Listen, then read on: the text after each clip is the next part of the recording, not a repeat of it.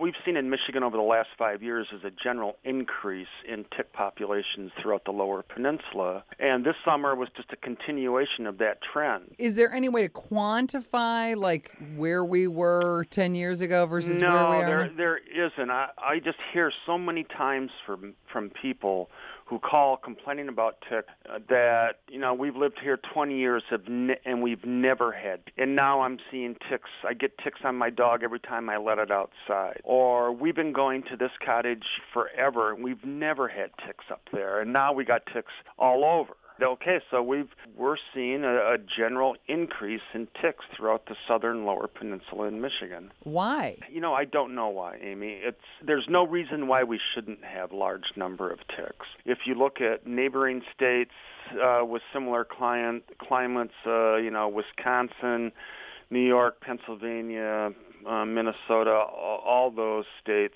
have high numbers of ticks during the summer.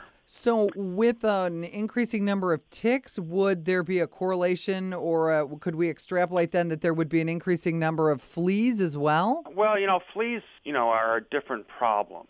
What I've noticed over the last 10 years or so is that the new systemic flea treatments that people can apply to their pets once a month has dramatically decreased flea problems for a lot of people. But this would be the the kind of summer where flea populations would, could get really bad, and, and normally I see that in August after the the populations have had a chance to build throughout the summer. Is that because it's been dry? What what no, do it's these? just because it's been warm. So this summer we've had warm, typically dry conditions.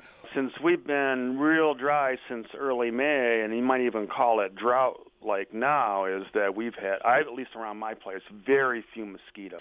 With this increasing number of ticks, can we assume then that over time, assuming the trend continues, we will see more Lyme disease? They're already seeing that on the in the the western part of the lower peninsula along the coast of Lake Michigan, where we've actually, you know, along with dog ticks, which is the most common tick we see in Michigan, there's been a general increase of deer ticks, especially along the west coast or the coast of Lake Michigan and um, surveys by the Department of Community Health have shown a lot of those, or at least some of those ticks carry the bacteria that causes Lyme disease.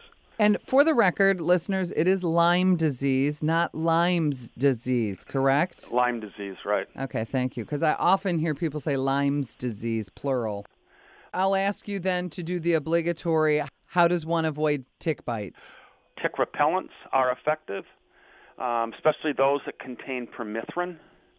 And those are applied to the, your clothes, not to your, your, your skin, and they, they are very effective. And certainly um, avoiding ticky areas. Um, you know, they like shaded, brushy, long grass. And then, and then, two, the most important thing, if you're in an area where you've encountered ticks in the past, are thorough tick, tick inspections in the evening research has shown that in the case of Lyme disease, removing a tick even within 48 hours after it's attached will greatly reduce your chances of getting Lyme disease.